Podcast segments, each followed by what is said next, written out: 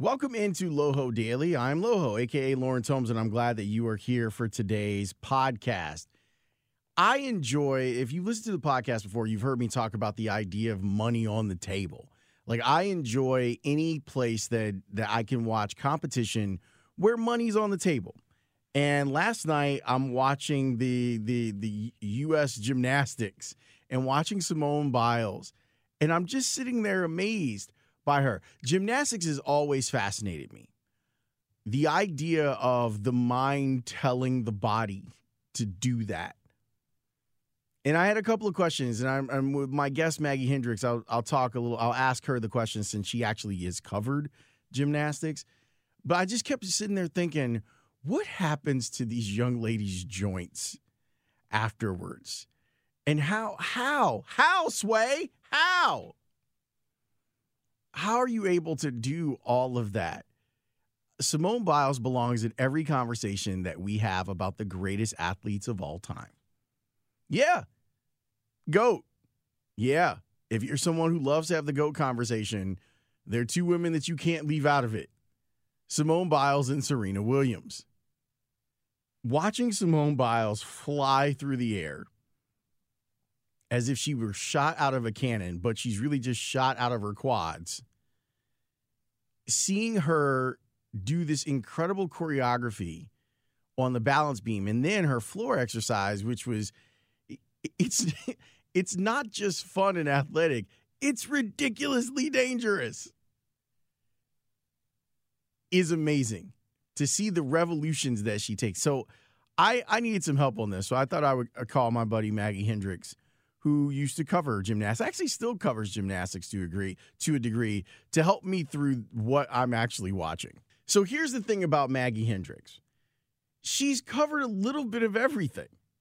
Yes, you hear her on weekly with Julie DeCaro, and you hear her talk about all sorts of stuff, but she has covered MMA, she's covered the NFL, she's covered college football, and she's also covered gymnastics. So when I said I'm going to do a podcast today about gymnastics, I was like, call Maggie because she knows way more than you do about the subject.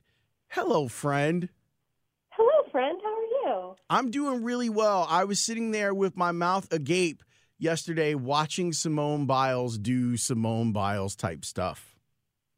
Oh my gosh. I I I sometimes I don't even know what to say. It's so it's so amazing. I was sitting there watching with Pete, my husband, listeners, now you know his name is Pete. And I just kept like slapping him. Like, oh my gosh, I can't believe this is happening. And just kept hitting him on the leg again and again. And the thing is, is like, I've seen Simone in person. I've interviewed her. I've, I've, I've watched every bit of her career since uh, she won the first world title and I think 2014 is either 2013 or 14. And she just still keeps amazing me every single time. So I mean, I mean, she's just she's just incredible. She we should all feel so lucky that we are alive at the same time she is competing.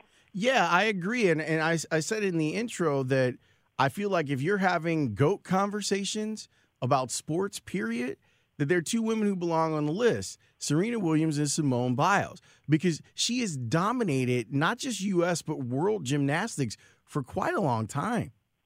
Yeah. She won, and I just looked it up, she won her first world title in 2013. It was six years ago. And this is gymnastics. This is a sport that beats the crap out of its its uh, competitors in a way that honestly no other sport does. I cannot think of another sport that beats people up quite like gymnastics does. And she has absolutely reigned at the top of it the entire time. Like anytime she's in a competition, she's winning it. Am I crazy for thinking that usually at 22 the the athletes age out of this sport? Oh, absolutely. Aly Race so Aly Raisman did two Olympics and she said she talked a lot about how just incredibly difficult and, and physically like how different the two Olympics were. And even when she did the 2012 Olympics, she was on the older side. So then the 2016 Olympics were really, really difficult for her. I mean, she still won gold medal. She was still amazing, but um, it is it's it's 22 is generally definitely a time when they are done. Well, you brought up uh, how difficult a sport it is, and I was watching last night, and I I kept thinking because you know there's been a lot of talk about feet and stuff in sports over the last few weeks, where you know Shaq's feet, and then Antonio Brown's got frostbite on his feet. I kept thinking about joints. So since you've talked with athletes past and present in this sport, what what are what are their bodies like after they're done competing from a joint standpoint? Oh man, they're getting they're getting knee replacements in their 30s. They're they're they are beat up.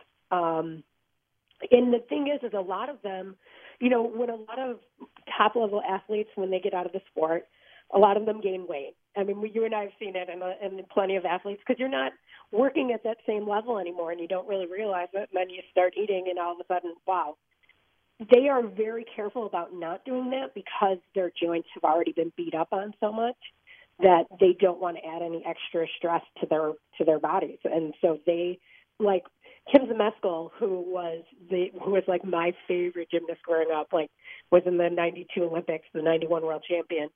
She had stayed basically as tiny as she was when she was competing, and I think a lot of that has to do with making sure that you're not in just chronic pain. I wonder how you do that from a dietary standpoint, Maggie. Like I don't think I could I could handle those restrictions. I don't think I can live in Chicago and do that. I'll tell you that. I mean, too much good food here. No, we do. We and I'm sure that there's some great food in Texas where some uh, Simone grew up.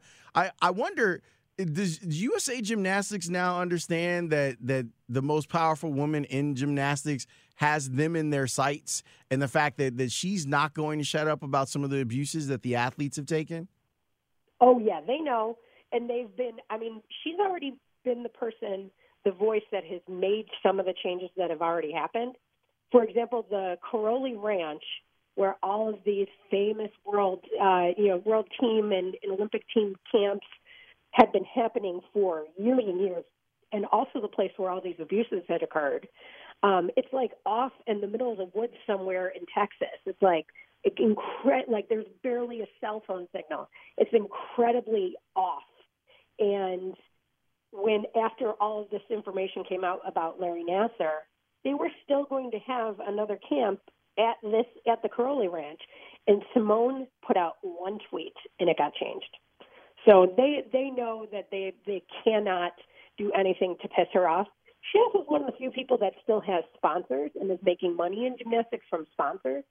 Like I I noticed last night as I was watching uh, on NBC, some of the ads in it, you used to see a lot more high level like hotel ads and candy bar and like all these high level ads.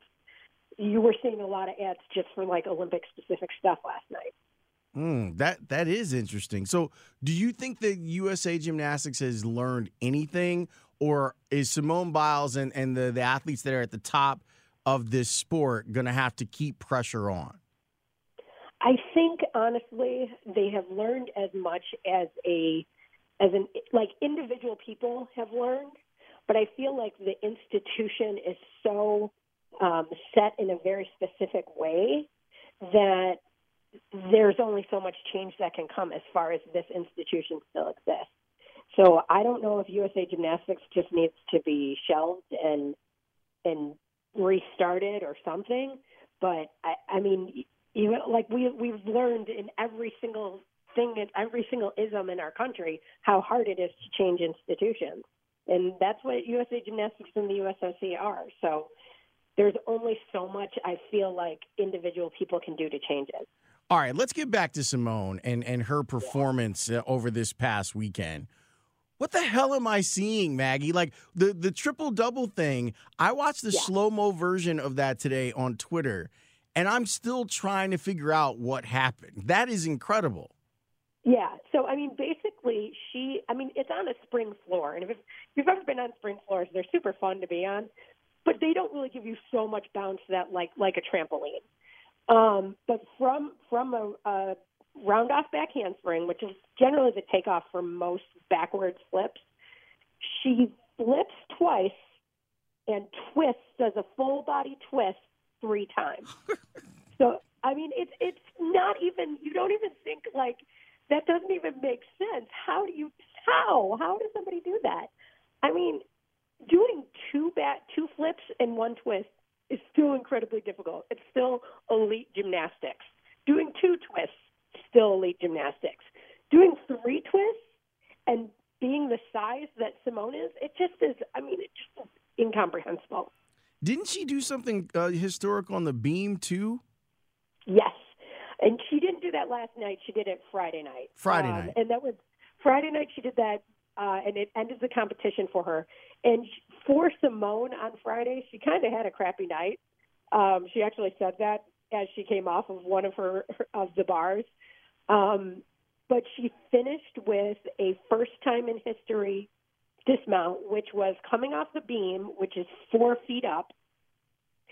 She flipped twice and twisted twice. So she did a double double. And again, that's never been done in history in a competition ever in the entire world. From what you've you've learned of covering these athletes, how how does that happen? Like, how does a routine happen where you say, you know what, I think I might be able to get a third twist out of my body? Is that something that the athlete brings to their coach, or the coach brings to the athlete? A little bit of both. Um, this time, they were talking about this a little bit on NBC last night. Simone's coaches, which are different than her coaches, her coach from the first uh, 2016 Olympics, because that coach moved to Florida, and I mean it was all fine, but she just moved to Florida, so Simone didn't want to move with her. Um, when this these coaches said, "I think you can get one more twist in there," and she thought at first, "No, you're crazy. I can't get one more twist in there." But there's a lot of times too, like most athletes, most gymnasts, I should say, have the ability to do more than you're seeing at competition. They can do things in practice that are great. They just can't do it consistently, and so they would never put it in a competition routine because they, you know, they're they don't want to end up screwing up.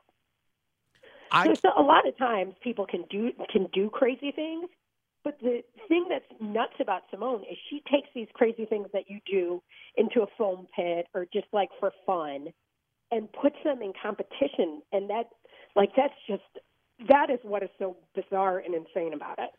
When I was watching, and I forget the young lady's name who fell, like she fell face first, and I know that Simone had a, had a couple of those uh, moments where she fell too, but her level of diff- difficulty is so high that she's going to get high scores regardless. I kept thinking about the overcoming of fear in in this sport, and how how brave these these young ladies have to be to try some of this stuff be, and yes, it you have the the spring floor. They throw out the mat for some of the big tricks, all of that stuff. But still, the idea of literally landing on your face after being yeah. seven to ten feet up in the air has got to be terrifying.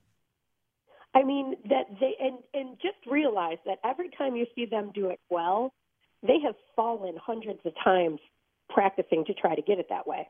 Figure skating is a sport where that happens too. Like every time you see something land, know that to make it land, somebody had to fall many, many times to get to that point. They had most most gymnasts I know have a little bit of a daredevil stripe to them. They you know they like that. They like pushing and the adrenaline and all of that.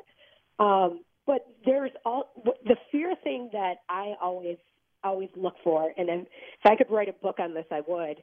I, is about like athletes who come back from injury there's de- like the athletes who come back from injury and then then go out and do that thing again. Like there was the girl Suni Lee uh, who was amazing on the bars last night. She had just fractured her had a fracture in her femur, and she still came back. And and I think you either have it or you don't. That you become that person that you're like, yeah, I know I broke my leg doing that, but I'm going to go do it again or you're like, no, I broke my leg doing that. I'm done. I would be that person. But I think that that a lot that successful gymnasts have that thing of like, how dare you leg break on me for this? We're going to make this work, and just go at it. And it's it's slightly insane, but I I think we I think you and I both know that professional athletes generally have a little bit of insanity to them. Yeah, Lindsey Vonn has that thing. Absolutely. Uh, Lindsey Vonn is someone who, who just boggles my mind that she has been injured back and forth and back and forth again and still is like, yeah, but I want to get back out there on slopes. Like I I don't understand that at all, but I think that's one of the reasons why I'm not a professional athlete. Well, I One of the mean, it, it's really the only reason, to tell you the truth. Yes, I mean, absolutely the only reason. I, I've met you. I mean, you're ready to go. I mean, you got a floor routine ready right now. in my head, I do. We all do in our head. Well, Maggie, this was great. Thank you for uh, educating me on gymnastics. And Simone Biles is just. I, she's a stop and watch athlete, you know. Like it, I, I was just sitting there, like I was flipping channels, like, oh, oh, it's Simone Biles. I will watch this because I know that I might see something I've never seen before. And in fact, I did see something that I had never seen before. and that nobody had seen before. So that's the best part. Yeah, Pete. Pete said, "I don't really want to watch gymnastics. Just like I'm just going to play on my phone, but make sure I know when Simone's going." I mean, that's that's the kind of night that she gave. And I think that might be the the type of athlete that she is too. So thank you so much for joining me. I appreciate it. I will talk to you soon. All right, thanks, Lawrence. That is Maggie Hendricks. And what we're talking about, like that that thing of I don't know much about gymnastics, but I want to watch her. You know? I want to see that because she's elite. She's going to do something that's really really special. That's what sports is. Where where you're just sitting there going, "Wow."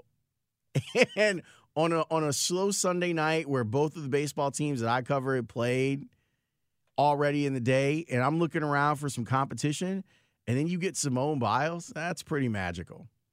I appreciate you listening to today's podcast. I have something fun for you tomorrow.